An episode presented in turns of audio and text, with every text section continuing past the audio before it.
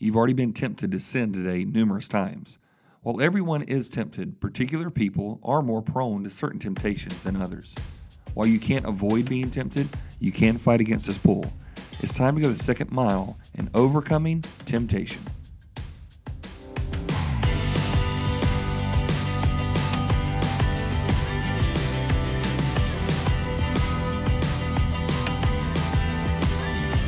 Hey, this is Travis Agnew, and thank you for joining me for the Second Mile podcast, where we seek to live out the words of Jesus from Matthew 5:41. If anyone forces you to go one mile, go with him the second mile. Plenty of people follow Jesus just enough on the first mile, but Jesus isn't someone you want to follow from a distance. You don't want to do discipleship halfway. That's why going the second mile is so important. And on this 43rd episode of the Second Mile podcast, I want to talk to you about how to overcome temptation uh, which is obviously something that all of us need to do. But um, when we think through that every single person is tempted and that there are going to be certain things that we can each fall into, we realize this that um, all Christians, all believers, all followers of Jesus know that temptation is real. We struggle with it, uh, we get frustrated with it, uh, we wish it would go away, uh, but yet we also succumb to it from time to time. So, why is that? Well, uh, the difference between first milers and second milers here are this first milers get frustrated with temptation.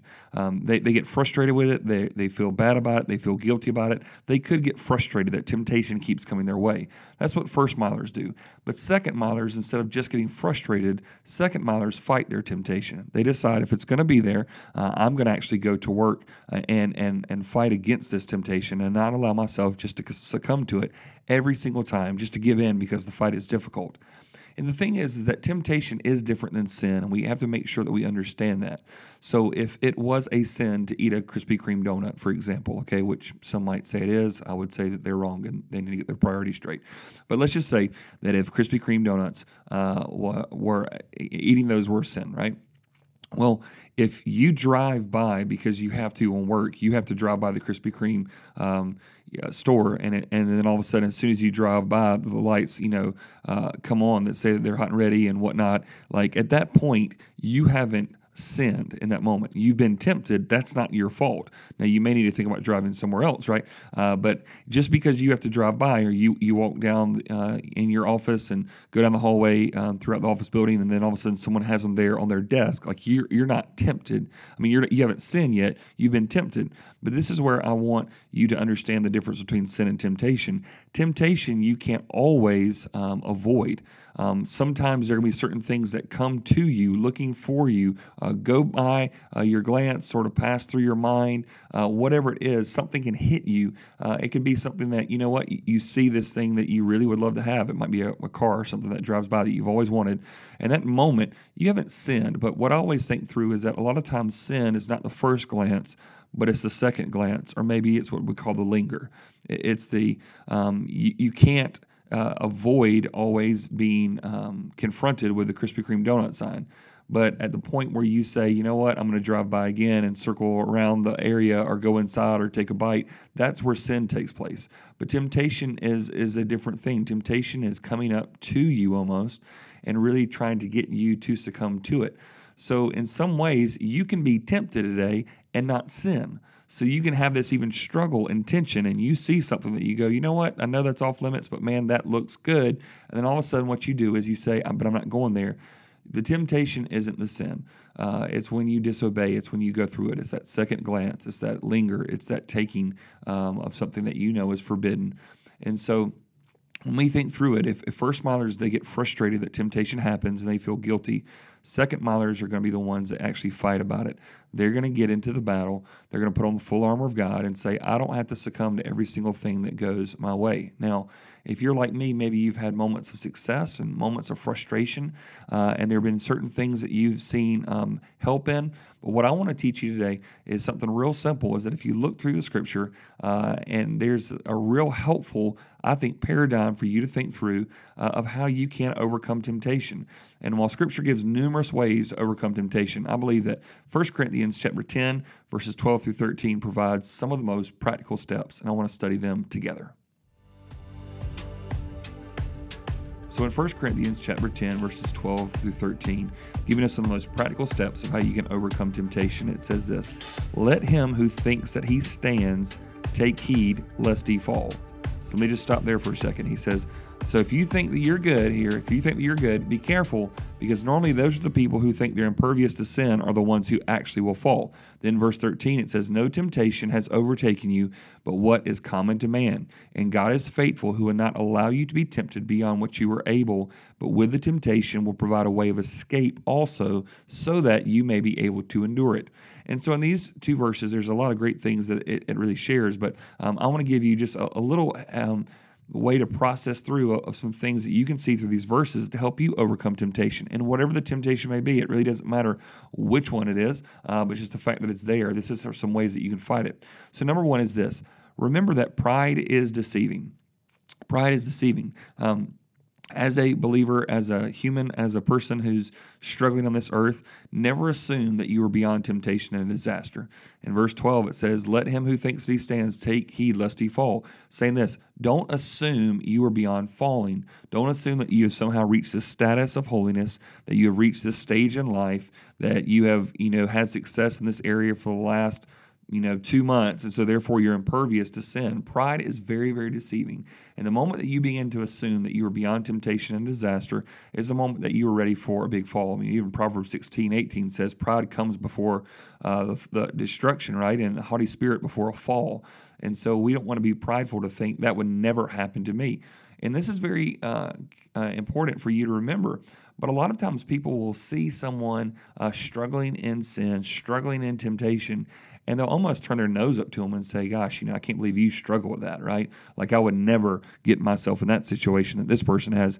Be very, very careful because normally those are just last words of someone else who's about to succumb to temptation anyway because they have their blinders on. So, number one, pride is deceiving. Number two, temptation is common. So, temptation is common. And this is important for you to even as you as you think through, right? That you are particularly tempted, but not uniquely tempted.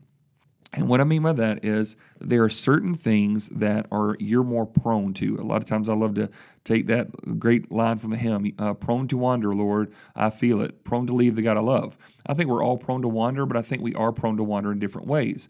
So I think that your temptation that you struggle with, if you were to take the top one to three temptations, there are specific ones that really plague you. But I'll also say this you're not the only person in the world that's ever struggled with that temptation. In fact, that's what verse 13 says no temptation has overtaken you, but what is common to man.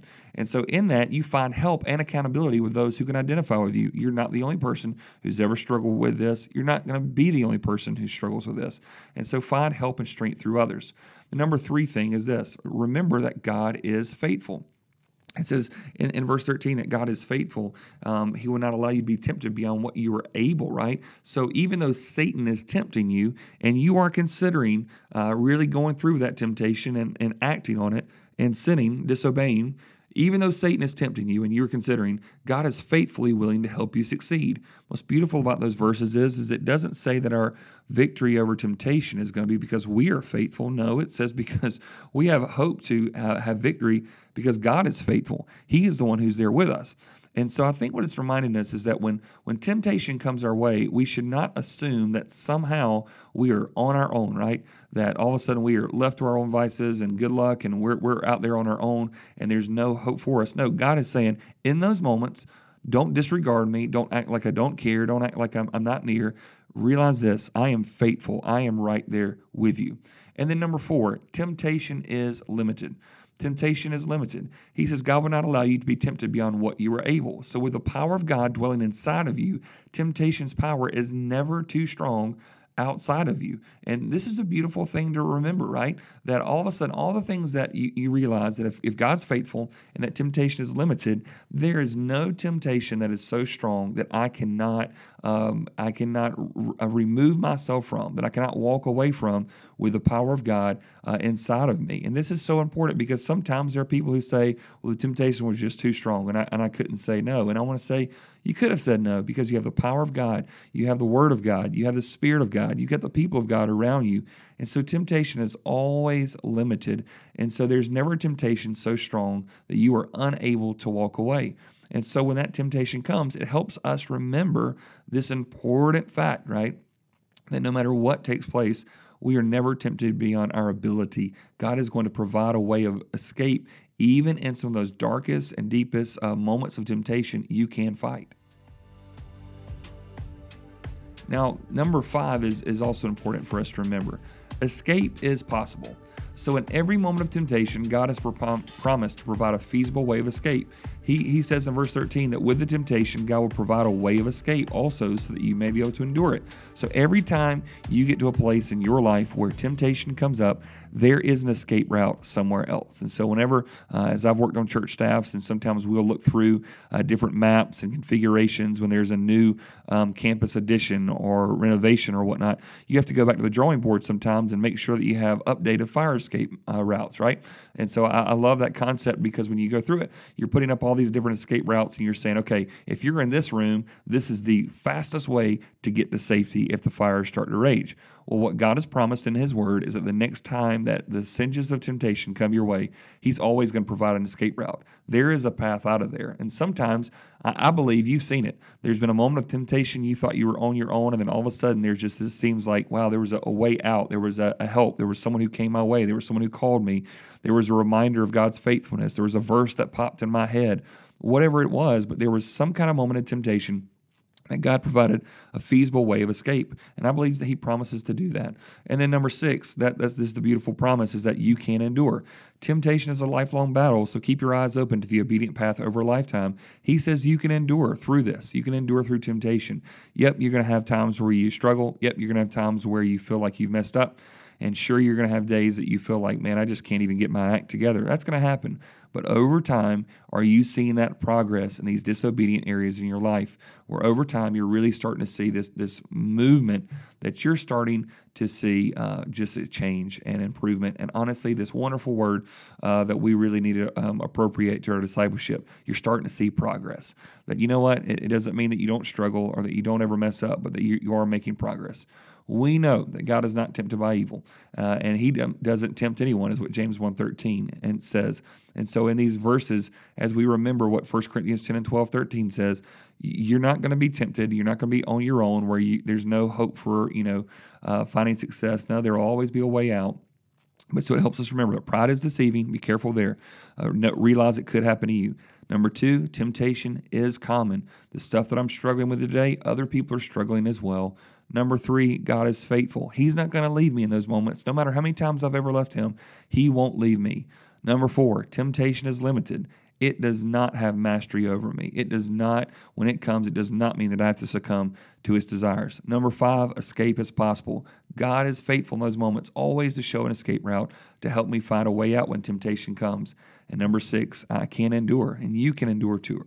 too. That over the long haul, as you continue to follow Jesus, there's going to be a path where you can walk with Him.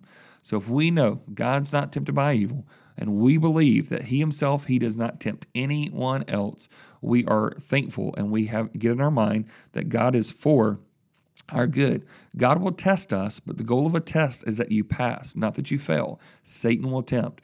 So there are things in our life where God will test to see our faith, but He's never going to tempt to see us fall. That's what Satan does. And so God has promised every time we are tempted that He provides a way of escape. And Jesus, this is beautiful for us to remember, he has suffered through temptation. Hebrews 2:18 tells us that that as as he came as a man, he has suffered through every single temptation, yet he is able to come to our aid since he has been tempted like us, yet he never sinned is what's said in uh, Hebrews chapter 4 verse 15. What an inc- incredible thing to know is that when we pray, when we go to him for strength, it's not like he is so distant and removed from it. He knows exactly what that feels like, but he knows what victory feels like during temptation. When Jesus prayed in the Lord's Prayer, lead us not into temptation, he was praying this God, would you sound the alarm when temptation is near? And I believe that's a great prayer for us as well. So we we need to ask God to do is as we pray, say, God, lead us not into temptation. Keep our eyes open. Help us stay alert. Remind us that we often fall into the very sin that we hate, as is mentioned in Romans 7 uh, 19.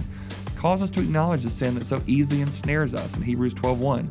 Awaken us to the reality of an enemy who prowls around like a roaring lion, seeking someone to devour us in 1 Peter 5:8. You can overcome temptation, but don't do it on your own. Seek the strength that God provides. I hope to see you on the second mile.